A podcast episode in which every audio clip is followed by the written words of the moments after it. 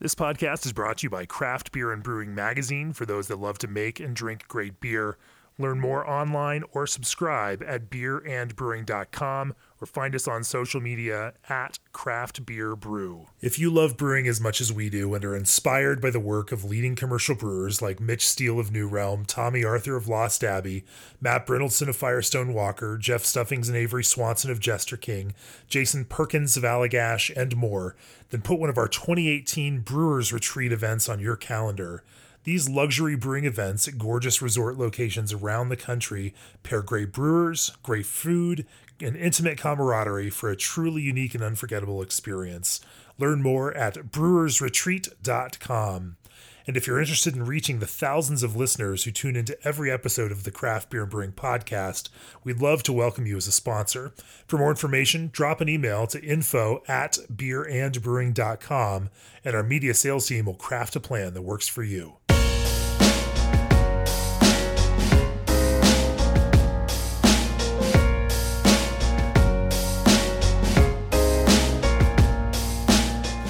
Everybody. It's John Hall, the senior editor of Craft Beer and Brewing Magazine, and I am here in Bethlehem, Pennsylvania at the Bonn Place Brewery, uh, or Bonn Place Brewing Company, I guess is probably the right way to, to say it. Right? Either way. All right, fine. and that is uh, Sam Masotto. He is the owner, he is the brewer. He was recently featured in the pages of our magazine, and I encourage you to check that out. Uh, he has been a home brewer for a long time. He's been on the other side of the bar, uh, working the stick in the past, and now he's got his own brewery. And not only that, but some hardware from the Great American Beer Festival earlier this year for styles that don't get a lot of attention in sort of, I guess, the beer geek community, as it were, but ones that you're fairly passionate about, and that's mild. Sure. Yeah. Sam, welcome to the broadcast. Oh, thanks for having me on the broadcast. It's uh, pretty rad to be here. I, you know, it's, well, we're at your place. So right. it would be Well, yeah, that cool was to be that was easy. yeah. Thank you for taking it easy on me. you know, I, I don't know that uh, eight years ago, serving you beer at the Pony Bar, I would know that I'd be on this side talking to you one day about this. But uh, I, I, don't know, eight years ago, sitting at the Pony Bar, that I thought I'd be alive today. So it's um, that makes two of us, I guess. been some hard living since then. Yeah. Um, and we'll get into to some of your journey as to, to Sure. what brought you here. Sure. Um, what am I drinking? You are drinking Mui. We call it Mui Ordinary Bitter. That beer has had a little bit of a conflict with uh, with style since the inception, and mostly due to a we'll, we'll call it an identity crisis with that Okay. beer. Uh, when we were presented with the, the it's not necessarily a challenge, but what do we make as our our light offering? Working and again, I know we'll get to this later, but working in places like the Pony Bar or at uh, Newburgh Brewing Company and uh, these other wonderful places I've been at over the years. There's certainly, we'll say, stylistic trends, uh, but there's one consistent. People come in and right away, if they're intimidated by a menu or are not familiar with a menu or just creatures of habit, and this is their thing, they will specifically ask for, I like this. I like hoppy. That's a very popular one, of course. I like something that tastes like a blue moon. Um, I want something light. So when we said, what's going to be our something light? Uh, working at Newburgh uh, so closely with, with Christopher, uh, Chris Basso, and then he was under Garrett Oliver for years. Oh, yeah. Uh, I mean, aside from that, I, I was already in love with English styles, and I think that's sort of one of the main veins that, one of the main threads that we had that why we worked so well together, Chris and I. Uh, I said, well, hey, why not a? Uh, we had we made a great bitter there. Uh, Chris Chris makes a great bitter called Bitter English. Uh, it's more of a it's a bitter. Uh, that I would say I would even argue is maybe more of an ordinary bitter. Um, but I love Boddingtons, and I said, well, shoot, we should uh, we should have a pub ale. Years ago, this is really the the trick. I used to hang out at this bar in Montreal. I'd go to Montreal twice a year, and I'd hang out at this bar, bar called it, I don't know if it was called NYKs or Nicks or Neeks or you know it was NYK apostrophe S. Okay. And they always had uh, a pub ale on. It was essentially a cream ale, but it was way more of a bitter. Uh, they called it McAuslan's Cream Ale. Uh, of course, uh, Saint Saint Ambre. Uh, no, uh, uh, I forget the name of the brewery up there in Montreal. McAuslan Okay.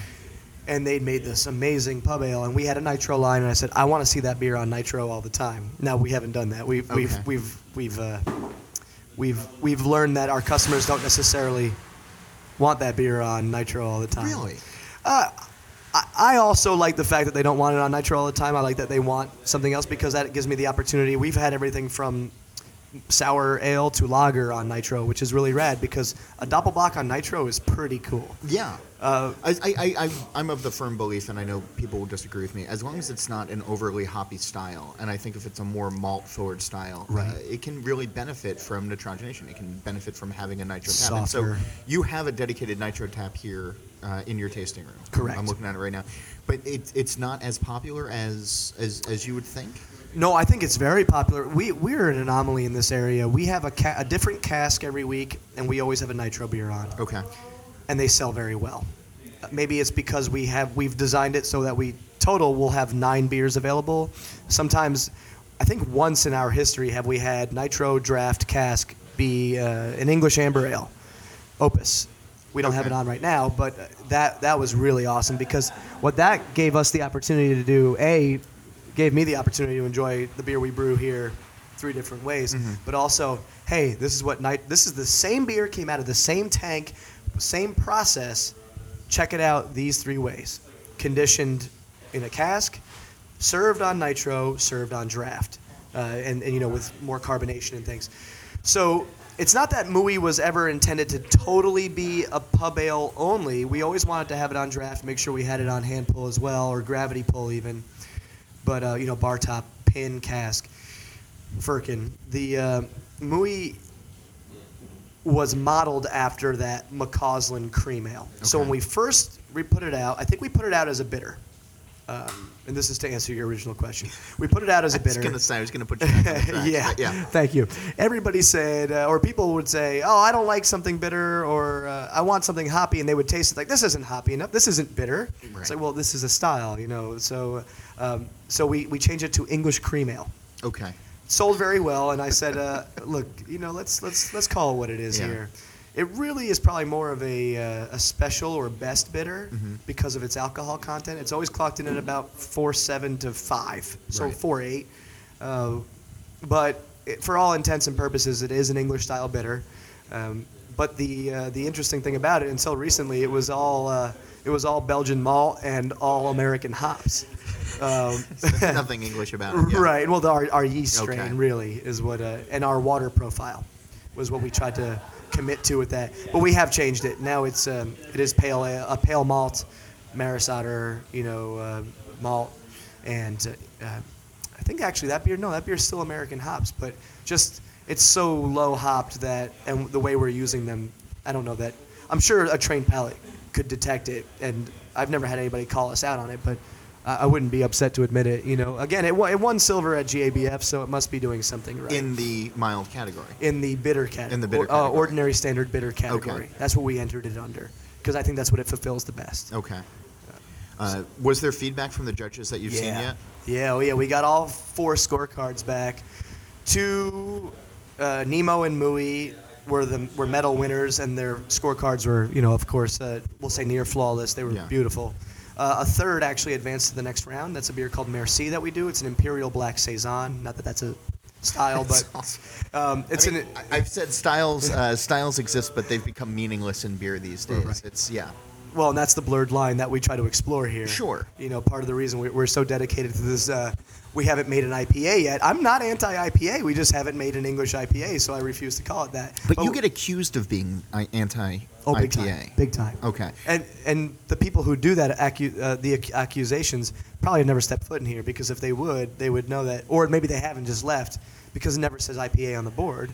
But there are very hoppy offerings that they'd be like, oh, this is precisely what I'm looking for. All right. Well, let me back up, just because I'm, I'm, I'm really curious about this because you have if this is your your, your pub ale, if Mui is your, your your pub ale, your house beer, you've obviously put some thought into what you want to serve people, and and we're here in Bethlehem, Pennsylvania. Uh, it is uh, it's an old steel town.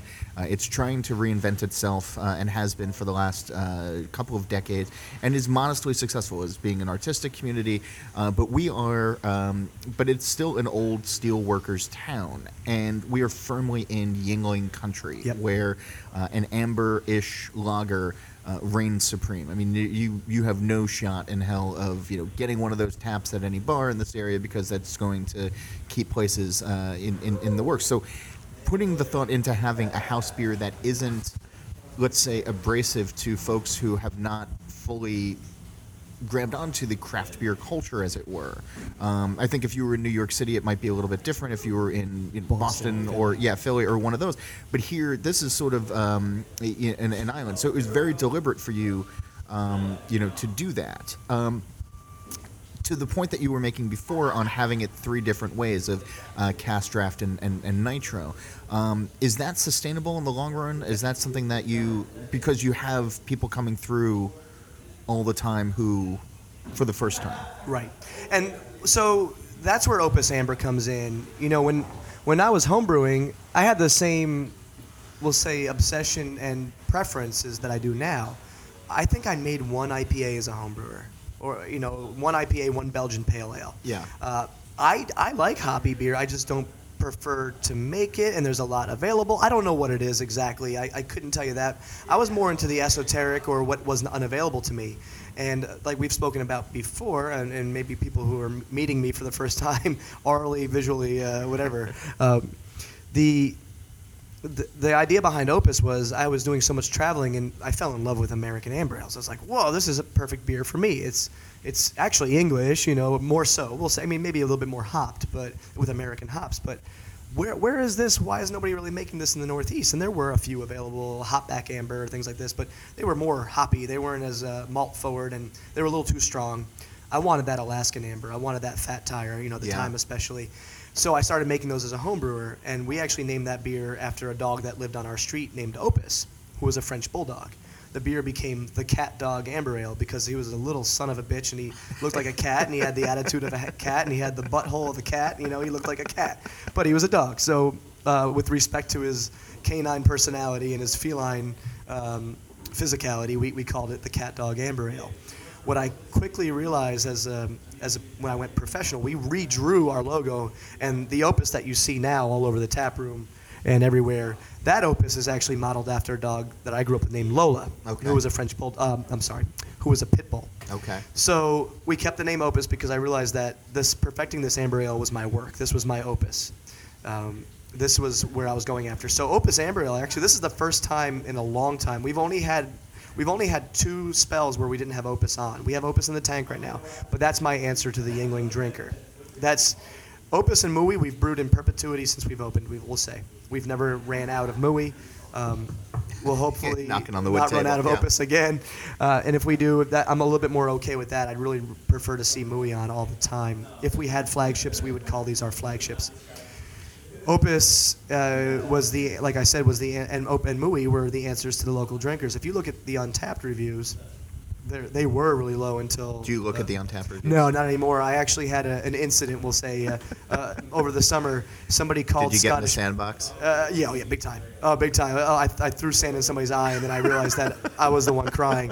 So uh, I used to go on, and I would simply toast everybody every night. I thought that if you give me attention, if you give us, if you give Bonn Place Brewing Company attention, uh, directly giving me attention, I should at least uh, return that favor. Sure. And at least acknowledge that I saw it. Thank you for your feedback. And one time, this person wrote on their uh, Scottish breakfast. I don't know, one star, one bottle cap, two bottle caps, whatever. And by the way, Greg Avola, great guy. Nothing Oh, sure, against. Untappd. Let's just let's just say that right he's away. He's not reviewing all of the beers Right. Yeah. No, and, and. I think he provided a great service, but just to sort of show you how, how little it matters. Um, so uh, I'm reading the Untappd review. I was in the brew house. It was a Sunday, and I see uh, Scottish breakfast, one bottle cap, uh, beers, da da da da da da butyric, and they spell butyric, not butyric. So I wrote back this diatribe. I was like, I think what you mean is butyric, and I'll have you know we have a beer right now that is butyric. It's sitting in the basement, not to be served unless it cleans up. And what you mean is phenolic, which is appropriate to style for a Scotch ale. And da da da da da da. And I was like, what? You don't even have five minutes to hang out with your wife and child, and you have five minutes to go on this to yell at some ridiculous anonymous thing. guy on, on Untappd yeah Yeah, so I, uh, I actually st- I, I made a commitment that day to never go on again. Uh, but people insist on telling me how beers are performing, and we have seen a boost in Mui since since it got that award. Same recipe, same beer, Right. But since it got the award, Well, when you say award-winning, uh, I mean Miller Lite uses that in its Sure. uh, in its Pabst advertising. Ribbon, yeah. PBR uses that as well. Yeah, no, of course. I mean, it, it and and having been a GABF judge for the last couple of years, I mean, there's a lot of hard work that goes into it, and there's a lot of shitty beer that we taste, uh, especially in that first round. And you hope that what you kick forward. Um, will continue to perform well and continue to, to, to rise to the top. And I've never been surprised by gold medal winners, silver medal, bronze medal winners at GABF. Like Right. when you taste something, it's like, okay, out of everything that's entered, I can sense. see this making sense. Right. And so, um, but are you finding now, because again, you're not in one of these areas where, um, uh, I, I- don't want to say people aren't savvy because of course they are, but they're used to, to something different. And you know, you're just off the main drag here, uh, pretty close to downtown. You have this small little space that uh, is, you know, it's, it's very homey. It's very funky. Um, you know, are you getting people who are clearly venturing out of their comfort zone? And did you anticipate that, or when you opened up, did you think like, oh, I'm just going to get the beer geeks in the greater Bethlehem area? I, I never anticipated getting as many beer geeks as we do, and we don't really get them. Uh, they don't tend to like me, what I do. Uh, I could say something stupid, and and and they're already pissed at me. Uh, I find that beer enthusiasts Okay. and beer snobs really like this place. Okay. Um, with more respect to style. Uh, the beer geek who's just looking to collect some cans and drink the m- next hoppy thing or the next sour thing, uh, they might like some of our beers, and, and I, I love when they do. You know, that's really nice. But uh, so to bring it all together and wrap that that, that all into a Yeah. nice package, we sent four beers to GABF. Um, I I, uh, I made a game day audible decision to send a fresher batch of one of those uh, beers in. It was a, a pale ale, very hoppy. Um, the beer was judged, and three scorecards came back great. Two flawless, one you know, night, advanced to the next round. Better examples on the table, but great beer. Okay. cool. The one came back just what happened, diacetyl detected, slick, da da da da da. Wow. That beer is one of our highest rated beers on Untappd in our tap room. Interesting. It's a very it's a beer called Scooch. I think that it was just never got to reabsorb. I don't know that it had diacetyl when we served it in the tap room. I'm pretty sensitive to it. Yeah. Point, point case in point. We could put something hoppy. We got a beer coming out called Skippy the Bush Kangarooga. It's all Galaxy and Wakatu Oh, and yeah. Pacific Gem. It'll do pretty well. Whenever we put Bunny Farm out, it does pretty well. These are two, three week beers, you know, on draft. Mhm. Gone. Yeah. Movie will sit around for four or five weeks, and we've seen a- an increase in sales, of course, now that people are more aware of it. Uh, we've gotten some really great press about it, uh, especially within the industry. A lot of brewers and people like this, and you know, the, the famous line is uh, look to the brewers to see what the next trend is. Yeah. Um, they tend to like those beers, and I think there's an encouragement. Our guests here, the people who come in here, yes, I am surprised by. Uh, I'm just surprised by how many people come through the doors. Gina and I thought, my wife and I thought we were going to run this place forever. Yeah. The two of us. We're like, oh, we got this. Like, no. I, I mean, you have two guys making beer right now, and I'm, I'm sitting here talking to you. And normally I'd be doing something else uh, around the tap room, but I may be in there with them as well. We're just trying to keep up, which is a really wonderful thing. Uh, some might say a, a, a nice problem to have, but it's not a problem. No. It's as long as we as long as we don't run out of beer. That to me that is a problem. That's a little unprofessional, but I feel like you know being in the industry for so long and being able to temper that is a is a nice thing. But we, we could we could run out of beer too. You know, um, as as unprofessional as I might say that may be, um, I, I still maintain that. Uh, so I'm not shocked by the types of people who come in here. I'm shocked by how much they appreciate the beers that we want to make. So, for instance, we'll put a very hoppy beer in a cask with lactose and fruit, and th- that's we'll call that our sprinkles series. The first one was titty sprinkles, Right. And that was gone in five six hours, of course. Eleven gallons. See you later. Um, but we also put our dark mild in a cask. Um, I publicly announced it was probably the best beer we ever made, and I wasn't. I wasn't lying. Actually, we get, did it again two weeks ago, and it had sulfur in it, so I had to dump most of it, Wow. unfortunately. Uh, but that first go of it, holy smokes! I mean, it sold in six hours as well, and now you're talking about a four dollar pint again with your. Uh, the, the question, the comment about the Yuengling drinker, the local drinker, we try to keep our prices reflect that as well. Okay. A dark mild, you know, if you're in the UK, a dark mild is a it's an inexpensive beer. Mm-hmm. Uh, a bitter is an inexpensive beer, so our pints are, you know, at this point, four to six, four to seven dollars, usually four to six. Happy hour, you're doing it for three to five. Which, which I just want to clarify for uh, our uh, Midwestern listeners that for this general area of the country is is a reasonable deal. right? Right. Yeah. Sorry. There's, I- go- there's going to be people who are listening who are going, "Good lord! Like ha- wh- what? It's, Three uh, dollars for a pint. I know. Yeah. It's uh, what, what happened to fifty I can get a, I can get a mugs? Yeah. hams for fifty cents. I love Milwaukee, by the way. If there's anybody listening in Milwaukee, please visit. I hope there's somebody visiting, uh, listening from Milwaukee. it's a God. great city. What a great It's- city. It is such a great city. It's a perfect city. Um, it has my favorite brewery tour, which is Lakefront. Lake- Lake- oh, sure, Oh, of Lakefront course. has the best brewery tour in the business, now, hands down. did you? When was the last time you were there and took the tour? About a year ago. Ah, did you get a tour? Do, would you remember Evan, big beard? Oh, yeah. Tall? Okay, Yeah, Evan, what a great guy. Evan now brews at uh, Circa. You know, somebody told me that that he Circo, left to go brew. Okay, Yeah. I didn't know where. He's in Brooklyn now. Okay. He's he's by you. I have to go over and, and- Yeah, and say yeah, hi. for sure. And actually, uh, formerly of Sixpoint, uh, Danny is the head brewer there. So they got a really cool crew over there. So, before we, we just start talking Yeah, about who yeah. we know and Yeah, uh, right. training ourselves, uh, dropping names over here. Uh, thanks, Evan. Yeah. um, so you worked at the Pony Bar in New York, which, uh, for folks who don't know, is, is one of the city's great beer bars. Uh, you can read all about Manhattan in an upcoming issue of Craft Beer and Brewing magazine, and, and places to visit and, and cool things to do.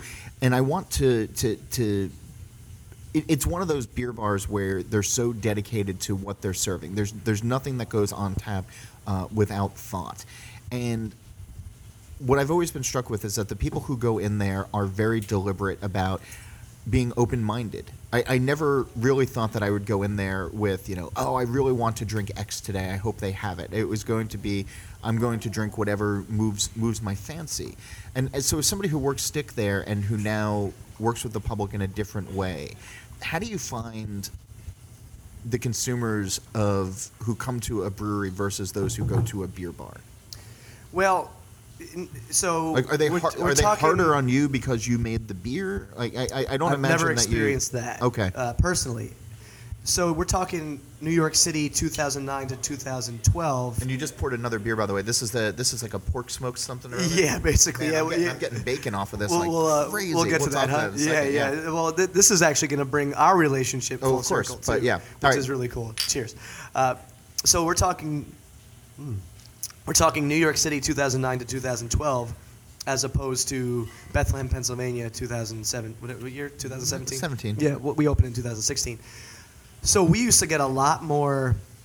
Uh, give me a Bud Light, give me a Miller Lite, give me this and that. Uh, that was sort of more the approach at Pony for people who didn't know what they were getting into. Okay. We seldom have that here. We do have that here. Uh, typically, I find that it's more, and I am behind the bar. I was behind the bar every night, and I'm behind the bar often now. Uh, I find it's way more now. What do you have that's close to? Like they know what they're getting into, and then we do have people who come in and they, they'll drink a beer and they're like, "Whoa, this is great. Where's it made?" I'm like, "But that's not a Hollywood soundstage. There, that's that's a real brewer. That's a real life brewery, and I'm a real life brewer." You know, like, that's not the that's not the Lehigh Valley accent, by the way. No, that's, no. that's my uh, me playing myself. Um, I could I could do the uh, Pennsylvania Dutch thing for you if you want. So No, I- that's I- fine, thanks. Yeah. I, oh boy. I hope somebody in Milwaukee's listening. So I'll be kicked out pretty soon. Uh, I find that people are maybe even like a bit more lenient. I don't know that they uh, they expect. Fr- I don't know what their mindset is coming in here, but we have so many repeat customers and we have such a great community. I can't stress enough how amazing the people who come in here are. Okay. Now we do get the once in a while not. Yes. And you know, even some of the people who come in here with frequency can can be uh, well. We all get we all get drunk and silly. Sure. Uh, but they're typically uh, uh, the people who come in here with any regularity are very well behaved, re- very respectful, um, and really seem to enjoy anything we do. Um, you know, of course, there's the miss once in a while. Oh, I don't like black licorice, and you made a licorice double bock. I don't want that. And don't Uh, drink it. Right, exactly. Well, and they're usually pretty fair about that. When I was looking at Untappd, there was the like uh, one bottle cap. I don't like sours and I don't like cask ales. Well, why'd you order a gose on cask? That was really silly of you, you Yeah. know. but that wasn't a regular customer. and may- I mean, we may have never seen that person again. I, I feel like people are maybe a bit more forgiving.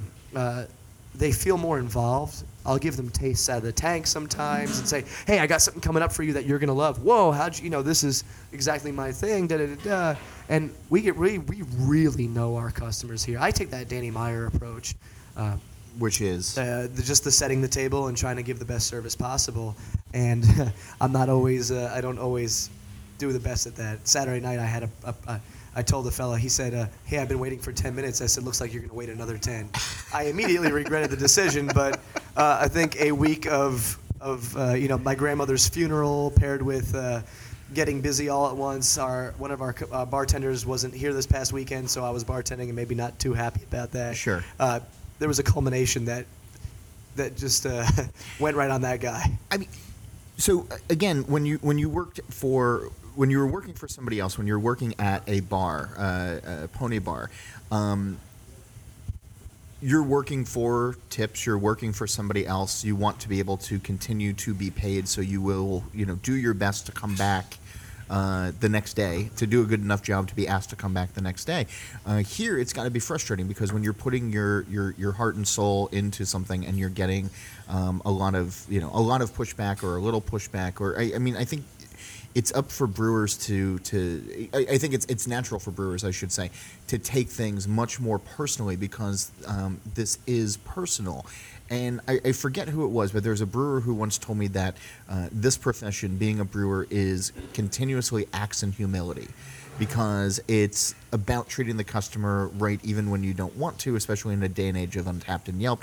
Uh, but it's also humility because you can do your best, but sometimes the beer isn't going to do what it wants to do. You're at the yeast's mercy. You're at, uh, you know, a a storm rolled through and blew something into your to your tanks. You're you're at you know there's there's a thousand different things. So it, it's it's acts of humility.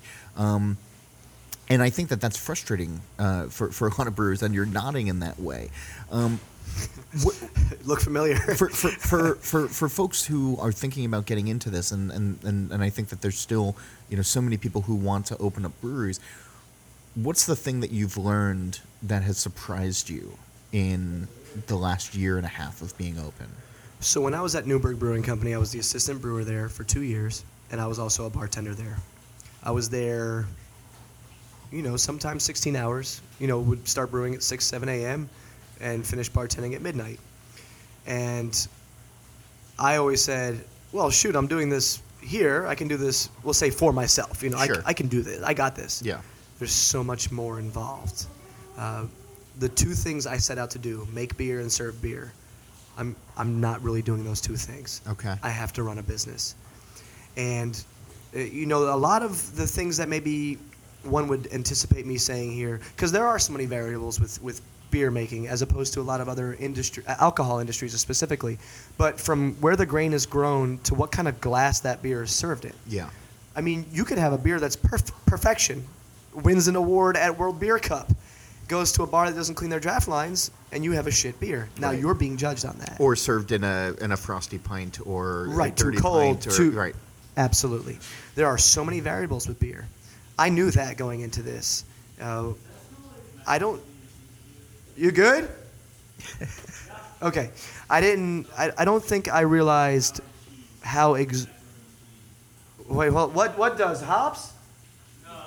Oh. So the fun thing about recording this podcast is Yeah, we're, we're- we're actually so the brewery is closed right now. We're we're sitting in the in the tasting room, and uh, Sam's guys are actually brewing uh, while we're. Uh, while we're doing a podcast, and now they're saying to Sam, "Go back and do your podcast." Yeah, go back to your they- little- they- they go back got to your fame and acts, fortune. Acts of acts of humility. Um, bougie. I'm a little bougie. My- I would say we're going to edit that out, but we're absolutely No, not. that- no, we're keeping that. this- This, is, is this is real life. This is yeah. live. This is real, Fuck it, we're doing it yeah, live. Yeah, yeah. AF, AF, as they say. um, so I don't, I you know, I don't. I guess the the biggest th- the biggest thing I've learned, yeah, Saturday night was a wake up call. I'll tell you the exact situation. This fellow comes in. Apparently, he's been in here a few times. We were shorthanded. Came to the bar. He saw somebody order growlers and get their growlers filled before he was served. In reality, what had happened was they had ordered their growlers before he even got to the bar. I forgot that we don't do growler fills after eight o'clock, nine o'clock on Fridays and Saturdays because we're so slammed. Yeah. Of course, one of the kegs kicked.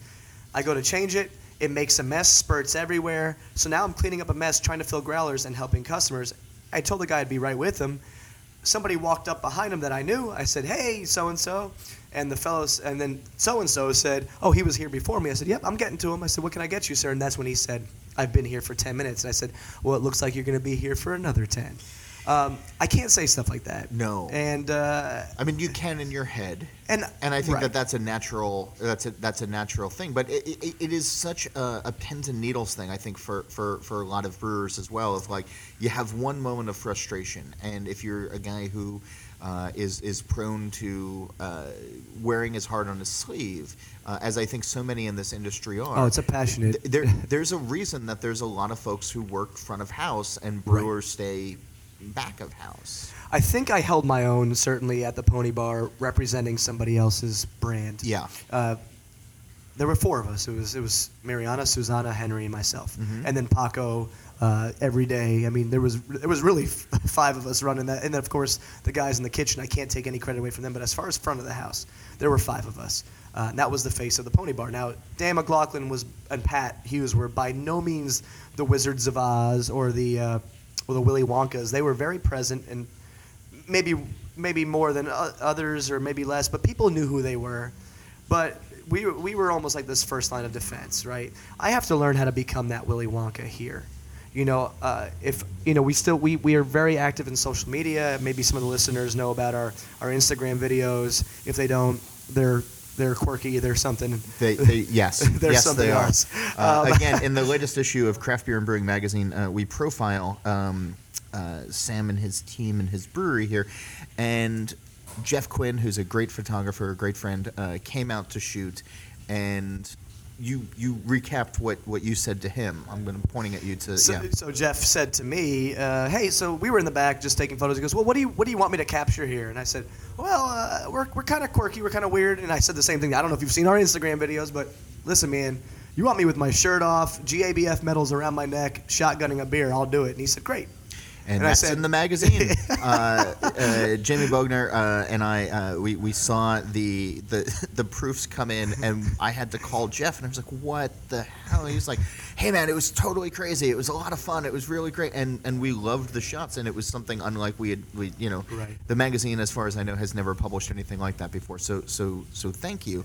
No, thank you. You know, when you're saying though the Willy Wonka thing, um, what what was your expectation of what you would be as a small business owner, as a brewer Right. versus reality? I really thought that. Like, what's be- the one thing you're I- missing I, the most? I most? pictured uh, D.H. Lawrence era, you know, post-industrial England, mom and pop, Yeah. you know, running the shop, serving lard on bread and uh, pints of porter. I really thought this was going to be an English pub, and it is. But we're in a college town. So Thursday, Friday, Saturday night, it's well, you're looking for the television for the I football was. games. I was looking for the television. We've done it. We Okay. actually had a, a really neat little private event on a Sunday one time. We put a TV up there. I was going to Yeah. say, but it's blocked by a uh, uh, barn door. Yeah. We put a t- we have a TV up there, and we had two hand pulls or uh, two gravity pours. We had Mui and Nemo with the medals hanging around them as a thank you to all the people who let us make those beers and drink those beers and make those beers what they are. Right. Because let's face it, as much as as stubborn as I am, and as much as I love making those beers, if they didn't sell, well, I, I could. Well, I can't sit on beer forever. Yeah. Uh, we love English styles here. Uh, it's Talk to me about your brew house. Actually, yeah. uh, it's a seven. It's a seven barrel. Um, oh, sorry. Yeah. yeah. It's a seven barrel brew house, wood clad, modeled after a uh, Peter Austin system. which is um, not something that you see in the U.S. all that much. No, and we didn't do the whole brick, the brick, uh, brick line. You know. Uh, but it is a uh, it- when when I was ordering equipment, I was actually going to order from from England. Right. And I found an American company who no longer exists. Who were they? Uh, Systech. Okay. Stainless. There's going to be people who listen to this and stop listening right around now because they're so upset with them. We we bought from them at a time where they were making super high quality and they did a killer job and they did it exactly to our specifications. I said, I want a wood clad system, you know, gas fired this, electric fired this, da da da da da da da, to mimic uh, a Peter Austin or uh, rather a uh, like a uh, what's his name? Uh, I'm gonna mess up the name, so I'm not even gonna say it. But uh, again, we were gonna order from the UK, and we ended up finding an American manufacturer that made it for us. Uh, we're certainly not an English pub in every way. I like to think that we are appropriate for the area we're in. We're in a steel town. There's a lot of steel. There's There a lot is. of metal. There's a lot of uh, open space, and but at the same time, it's Industrial chic. industrial. Yeah, there you go. Industrial chic. Oh, hey, look that's that. us. That's Yeah. me. party in the front, party in the back, party all day. Uh, you know, saying that about the the craft beer and brewing thing was cool because, you know, I like to think that we do a, an we maintain doing a nice job of being. We're like a Viking village. We like to have fun. We like to, but we also feel like what we put out, the product we put out, is of quality. Yeah. Uh, that's not usually what you see, and a lot of people take themselves very seriously, and I understand that, and a lot of people get treated that way. I'm a goofball. It's reflected in our beers. It's reflected in our beer names. It's reflected in our tap room. So we had to make it. And and if I'm going to spend 16 hours a day someplace, you know, working over 100 hours, uh, again, being a business owner, uh, and that sort of answers that question too. Yeah. I had to make it a space I'm comfortable in, and of course, you can't do that without. You can't design a space without putting you into it.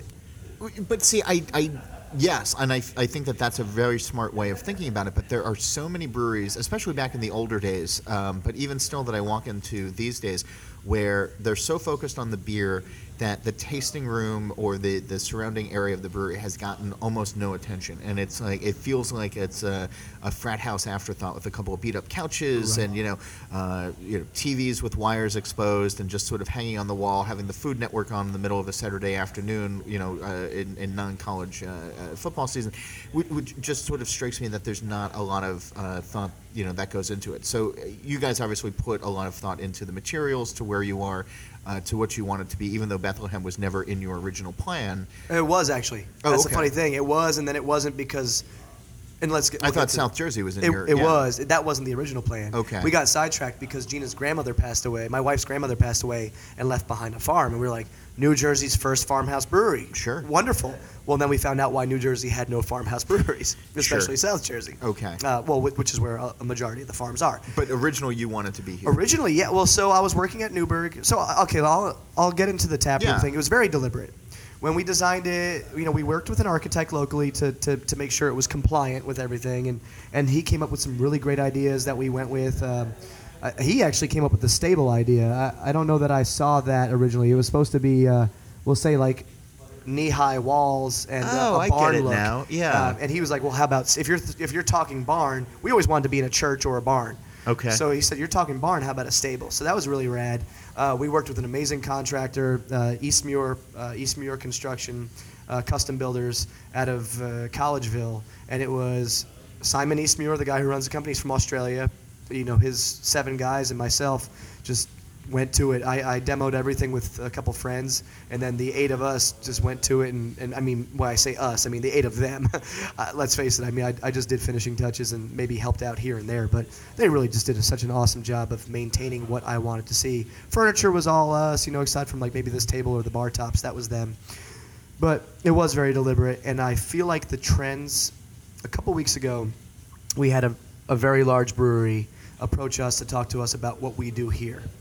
This very large brewery, although not a macro, um, this large brewery has been extremely influen- influential in the craft beer scene, and they want to know what we're doing. What are we? Pardon me, one second. Pardon me. Keep talking, John. Go, Wow. Bruce, go! Sam Sam actually just jumped up from the table. That's He That's it. ran towards the door, and now he's back. that's uh, Bru- Bru- Bruce is a professor, or uh, no, I'm sorry, he's an administrator at Lehigh, and he runs every day, and I always like to encourage him Okay. uh, to, to go, Bruce, go. I can't miss it. Uh, so we have quite a community here. He's, it's amazing. Um, So, so for those of you who, who listen to this podcast regularly, uh, Jamie is the guy who uh, edits these and puts these together. And it's at this point of him sitting in the office in Fort Collins, Colorado, uh, putting his hands on his temples and just going, Wondering. "What the hell Who are you in?" Hall doing?" Yeah. Uh, Go, Bruce, yeah, go! go, Bruce, go! Is uh, I'm going to work that into the uh, if, to, if it to can the, get in yeah, there somewhere, I'll let him know that it's in there. to the description of this episode. All right, so, So- a so- large uh, craft brewer. Yep. So they want to know what we're doing, and the reason Okay. they want to know what we're doing is because they're expanding opportunity, and we're. Uh, I like to say that we're not expanding here. We're not exploding. We're imploding. Okay. Um, and that can be scary because Yeah. it's an old building. Um, again, here's that. Yeah, one here's that knocking knocking. the- yeah. Uh, I'd like to see. I'm, I'm exploring revenue opportunities from within because we sell every drop on premise. We don't distribute at all. Right. So we can And keep you don't our package, you don't, No, uh, uh, not- aside from growlers. No, not yet. We we just ended up in cans uh, with our name on a label because Sole Artisan and Bonn Place brewed a beer together down at Free Will. Oh, nice. And, it Sole, was canned. Sole's out in Easton. Easton, so, correct. uh, yeah, they're just, based. uh, Their their headquarters are in. Easton. Yeah. Yep, exactly. Yeah, not too. We have a really nice relationship. We have a great community in every way. Sure. Whether it's beer, well, it's all beer related, but whether it's government or beer, Mm-hmm. um, it's a wonderful community. So. I feel like you know there's a trend going that way. Now, I'm not saying that you can't sustain a production brewery these days. That is not by any means what I'm saying. I don't know that I want to get into that if if the opportunity were to arise, which we do have an opportunity coming up to maybe package some beer and see some light distribution, I may go for it. We may go for it and see what opportunities exist within that. But really, the idea behind Bonn Place was, and it's in our business plan, which is on the wall over there, the drawing over there.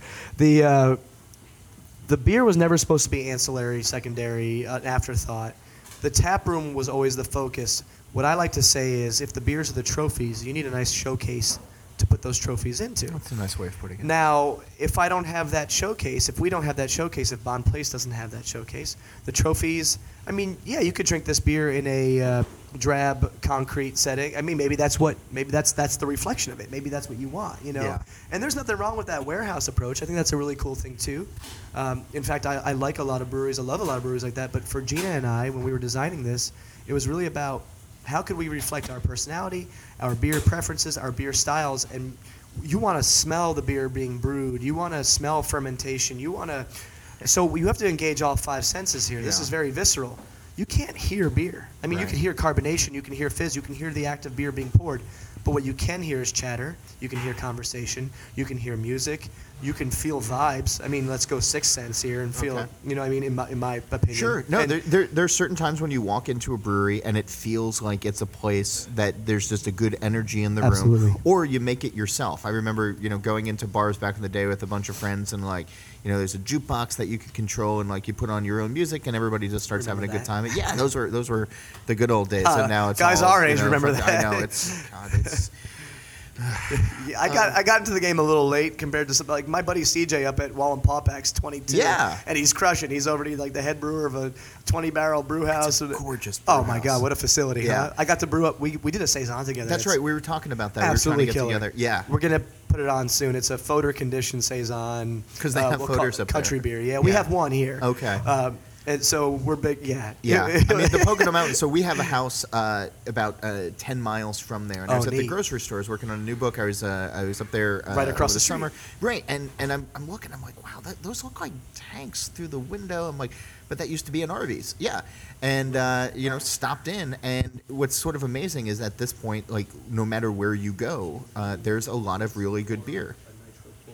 Oh, Yeah. we're gonna pour a nitro porter. Yeah, sorry, I was No, instructed. okay. And there is, uh, there and, and there's a lot of that's see that's the thing, and it depends on your approach. So our approach here, and this this is by no means I'm not, I'm not speaking for everybody who works here because I don't know. I mean, Ryan over here who's pouring us our beer, Yeah. um, happens to really enjoy hoppy American beers. Uh, so Josh does too. I do as well. Right. Uh, it's not necessarily all of our preference to make them, but what's what's really nice about the dynamic here is it is a team effort and it is uh, a lot of teamwork makes the dream work here. So when I say when Gina and I, it's because these guys weren't working here yet. It's not that these guys don't necessarily appreciate it or I just can't speak for them.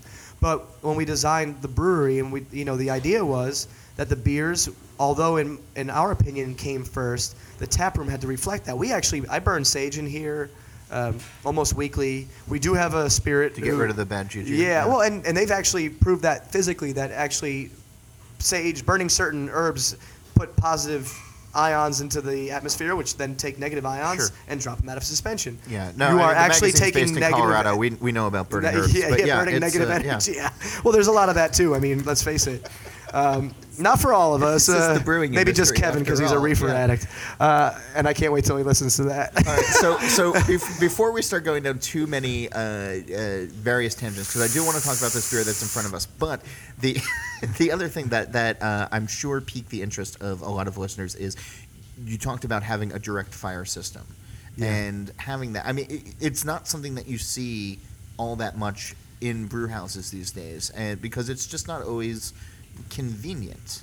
Well, we sort of maybe have a hybrid. We actually have an electric fired kettle.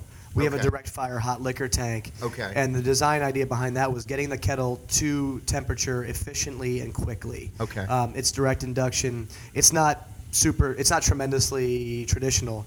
Um, somebody like uh, what do you call? Uh, Why did hit- you want it uh, I was thinking economic and in the long term, long run. I mean, electricity is a bit more expensive, but it's a lot easier to install and to protect. You know, with the with the gas, you need fireboxes and you need a lot more uh, sanctions and variances and things like this. Whereas with the direct fire, there's nothing but electric elements directly input into a kettle. It's it's six in one, half a dozen in the other. Usually, uh, if I may use that phrase, Paul Haleko. Um, but it, it, it is really Ah, it was it was again by design with great intent. We didn't do steam because we have no room for a boiler.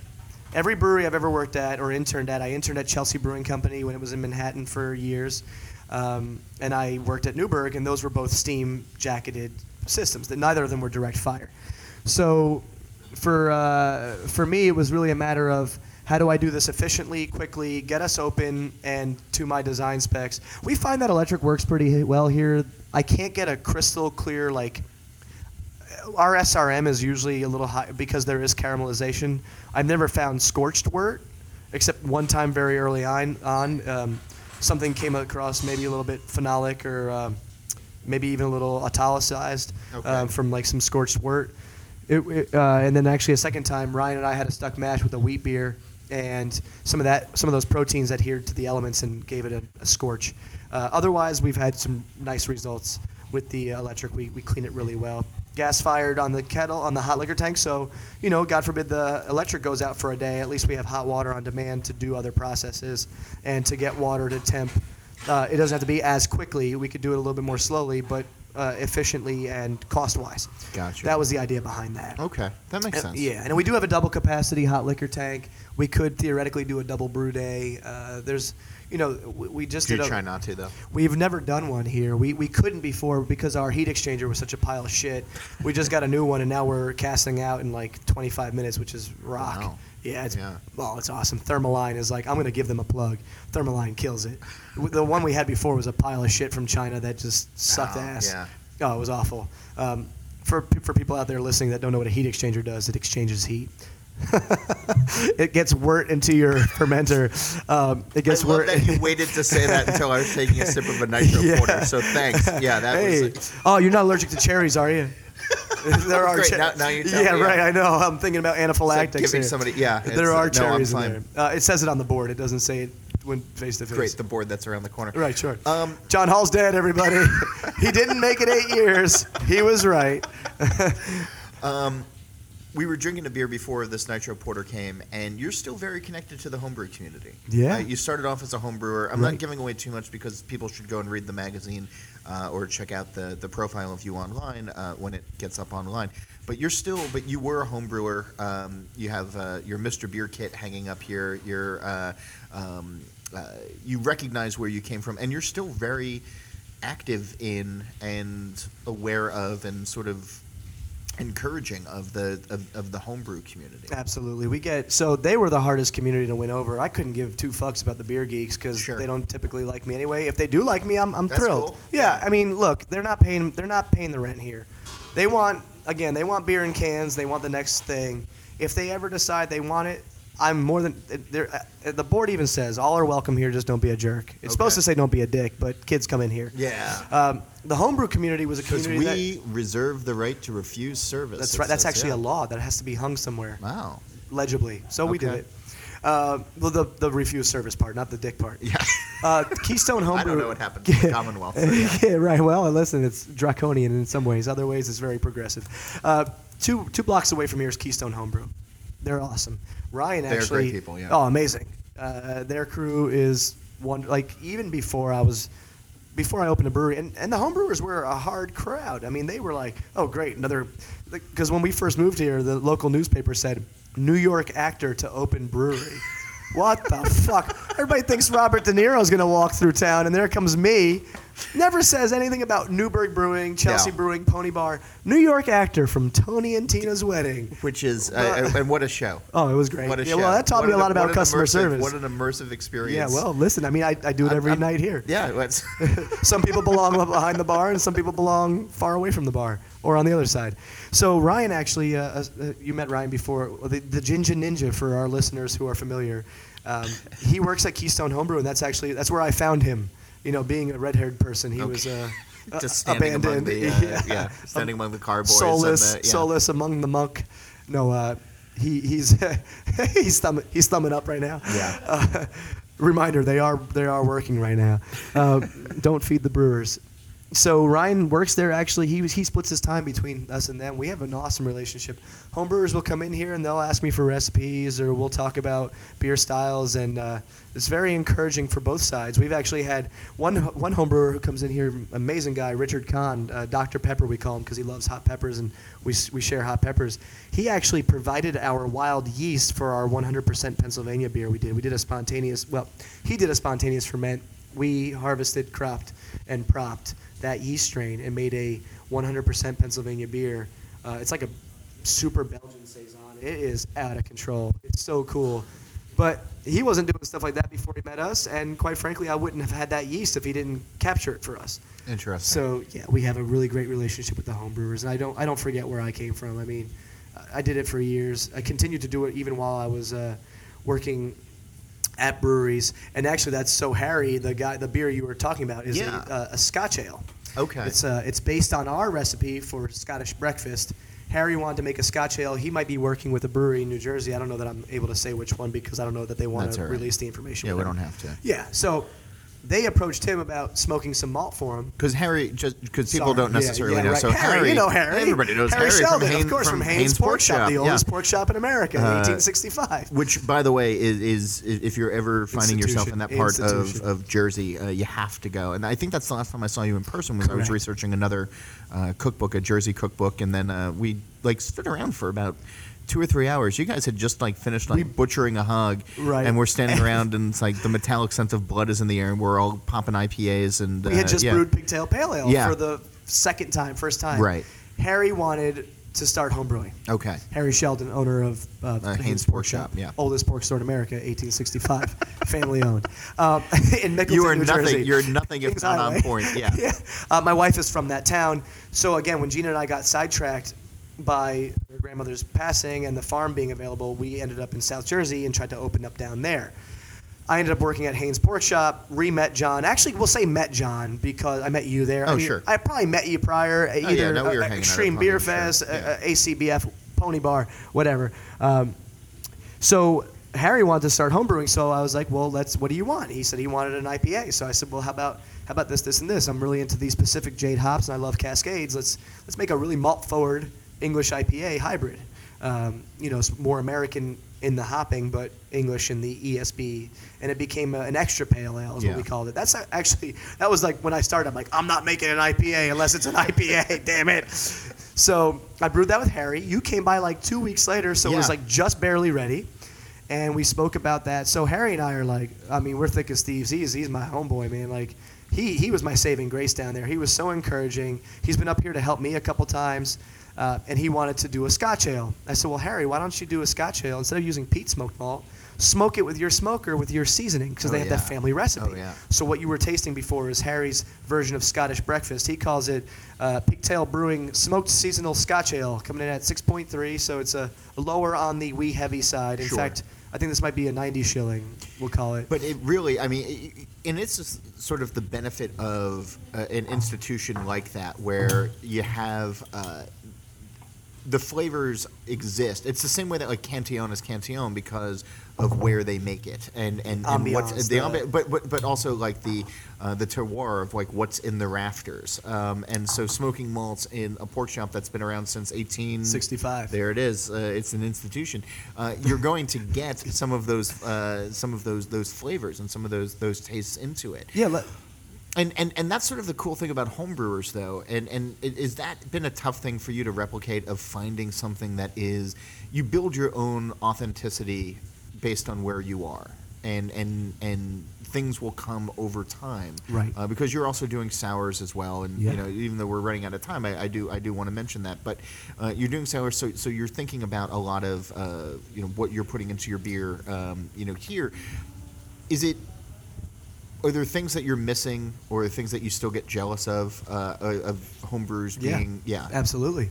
I mean, there's a learning curve. We're, we're still dialing. We had a, a low mash temperature the last two weeks because we're redialing in on some components that we have added to our mash tun. What I miss about homebrewing is how little it married, uh, how little it mattered. Uh, to, to quote Charlie Papazian, "Relax, have a homebrew." yeah this isn't relaxation. These beers, we, we manufacture wort here to be fermented by yeast. Yeah. Act of God, we'll call it, whatever it is. So many variables. There's bottom lines. I'm not a wealthy person. You know, these guys need to. These guys need to. If my customers, if the guests at Bonn Place Brewing, the employees at Bonn Place Brewing, and therefore um, our family, in the broader sense of the term, are happy, my nuclear family, my immediate family is happy because then we can eat and we can sleep well. sure If all three of those components, none, none are primary, secondary, tertiary, but if all three of those components are happy, we're okay. If we're making bad beer, our customer, our consumers are, are not going to be happy. Therefore, our bartender's are not going to be happy. Therefore, my family's not going to be happy. And I feel Um, like every time that we've talked, you've mentioned, including earlier in this podcast, about dumping batches of beer. We have, yeah, we've dumped two, three really. We had a bad mash one day, and then we, we had to dump two batches out of the fermenter. Um, I tried. I mean, we put a, we put a healthy dose of Brett in there, tried to clean up the butyric, maybe uh, turn it to ethyl butyrate and convert it, and it just was it was straight like funky cheese. It just wasn't. It was off. It wasn't isovaleric. It was like it was baby vomit initially, and then it went to like footy, gross. Um, yeah, I can't. I, we can't. We can't serve that. I'm sorry. I know. I know some breweries are okay with that, and a lot of breweries do have bottom line to worry about. And there may be consumers out there that are like, "This is great." It's we're we're hyper about that here, and I think more breweries should have that responsibility. That's not to say that we've never put out product that I don't think is incredible. That's not what I'm saying here. Right. Um, we've probably put out two or three beers, and I'm like, okay, that's it's okay, and and it moved, it went, but But that's but that's sort of the act of humility that I was talking about before. Of there, there's there's been brewers who I've met who swear up and down that that what they've served me is you know the best possible pint. You know, this is the best pint of X that you're ever going to have. And it's like, oh, first of all, that's that's a really bold claim. especially coming to, to going to Uh, you with well, that. no, no, no, but not even me. But I think saying that to anybody kind of thing I- because yeah. You know there's so many factors that go into to tasting uh, to, to tasting pints. But if, if if you're at this point where you know that something isn't necessarily where you want to get, but people are still going to drink it and enjoy it. But to go back to your opus, to try to make it better and to continuously try to you know grow and what are we? Oh, guys, if you want to eat lunch, it's on the table over there. During your Lunch is on the table, fellas. We're running out of time, John. I'm Yes, sorry. no, no, no. That's all good. We're I, uh, I'm not running out of time. I don't want to. Okay, now no, I'm, I'm but we are running. But we are running out of time. But I mean, so, so I guess it is that the thing. Is is is the work of a brewer never finished? Never. I'm, I'm hypercritical. When I said publicly that Nemo was the best, be- one of the was was the best beer. I think it's the best beer we've ever put out. And I, I might have said like you know in my humble opinion that it, due to the style and what I how I feel about beer, I typically don't answer that question. If somebody says what's your favorite, I say, do you have any kids? And if they say no, then it's a moot point. But if I say, well, who's your favorite? You know, like Right. but at the same time, I'm like, this could be this, this could, and it's constantly, what can we do to improve this? Why didn't Mui get a gold? What can we do to improve that? Sure. Should we use English hops? Maybe that would have made the judges. Maybe that's that, that that was a comment that was left off the page. What can make it more perfect? Um, what can make it better? Our yeasts are very happy here. We we play music for them. Um, I burn sage. I kiss the tanks goodnight every night. I say goodnight to my cold box we put a lot of love into this product. We put our heart- we we actually put not physically, but we put our hearts and souls into it. Uh, physically, uh, in the sense of like man and labor, and then emotionally in the sense that I'm down here, you know, hugging tanks and kissing tanks. I, I don't know that it helps, but I certainly know that it doesn't hurt. So that so to from homebrewing, I miss I miss the fact that it didn't really matter, and you know I could put my heart on my sleeve, I could wear my heart on my sleeve, and if we got a bad review, it was five gallons. Yeah. Uh, and by review, I don't mean Untappd. I mean like uh, uh, somebody, one of my friends drinking it, and in here I mean a consumer, a guest. Uh, for to to answer that that last question, it's more, uh, I guess, yeah, our work can never possibly be done because you can always do better. Um, just keep going, you know. Uh, fuck it. I, when I when I was a very active, I, I, run every day now. I've run every day at least two miles for the last three years. December twenty third will be three years in a row. Wow, consecutive. you started a, a, New Year's resolution early. Pretty much, yeah. Okay. It was a, a, streaking group, we'll call it. Okay. And there's one other guy still doing it. Oh, good. He started January 3rd uh-huh. so I got him by like twelve yeah. days. Uh, sorry, Chris. So. Uh, uh, I feel, my mantra often when I'm running, if I'm going up a hill, I'm like, just fucking keep going, dog. You got this. Like, keep going, keep going, keep going. Well, that's with brewing too. Oh, that smells great, guys. Um, it is smelling like a brewery in here right now. Yeah, very, yeah. Very nice. So, uh, you know, to, to answer that other question, you said, you know, to tell people what I didn't expect is, uh, I, I feel like, you know, that whole I'll sleep when I'm dead thing. Yeah. I've said it for years. I've actually said I'll walk when I'm dead. Like, I'm going to keep running. I never knew I was going to have to run so much. And I, I am you know, and it's not my baby. The six month old son of mine. That's your baby. Yeah, yeah, he doesn't keep me awake. No. This place keeps me awake. Thank God, because if he was keeping me awake, I'd, I wouldn't have made it those eight years either, John. uh, Sam Masotto is the owner and the brewer of Bonn Place Brewing Company here in Bethlehem, Pennsylvania, which is incredibly active on a Tuesday morning uh, with his staff here. You can read more about Sam and his brewery in the latest issue on newsstands and in your mailbox right now of Craft Beer and Brewing Magazine. If you don't subscribe, please do. If you have questions, if you have comments, if you have uh, thoughts, you can subscribe to this podcast and then leave uh, comments and marks, or you can email me at John Holl, that's J O H N H O as an Oscar, L L, at beerandbrewing.com or drop me a line on Twitter, which is at John underscore Holl. Uh, Sam, thanks again for being here. Yeah, thank you for having me. And, and for, for those of you who don't follow John already, yeah, it's uh, it's or us, and for that matter, it's, it's pictures of my dog, yeah, well, uh, which uh, it, and, and beer that I'm drinking. That, so. That's more where I was going with it. But the pictures of the dog are incredible. So, uh, if you don't know this, we love dogs. Well, thanks so much for listening, and we will be back next week with a brand new episode. Cheers, guys. Bye.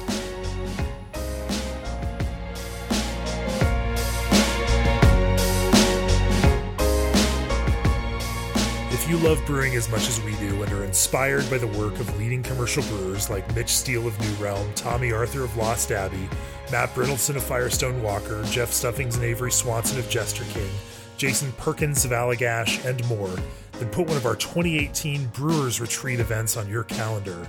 These luxury brewing events at gorgeous resort locations around the country pair great brewers, great food, and intimate camaraderie for a truly unique and unforgettable experience. Learn more at brewersretreat.com. And if you're interested in reaching the thousands of listeners who tune into every episode of the Craft Beer Brewing Podcast, we'd love to welcome you as a sponsor. For more information, drop an email to info at beerandbrewing.com, and our media sales team will craft a plan that works for you.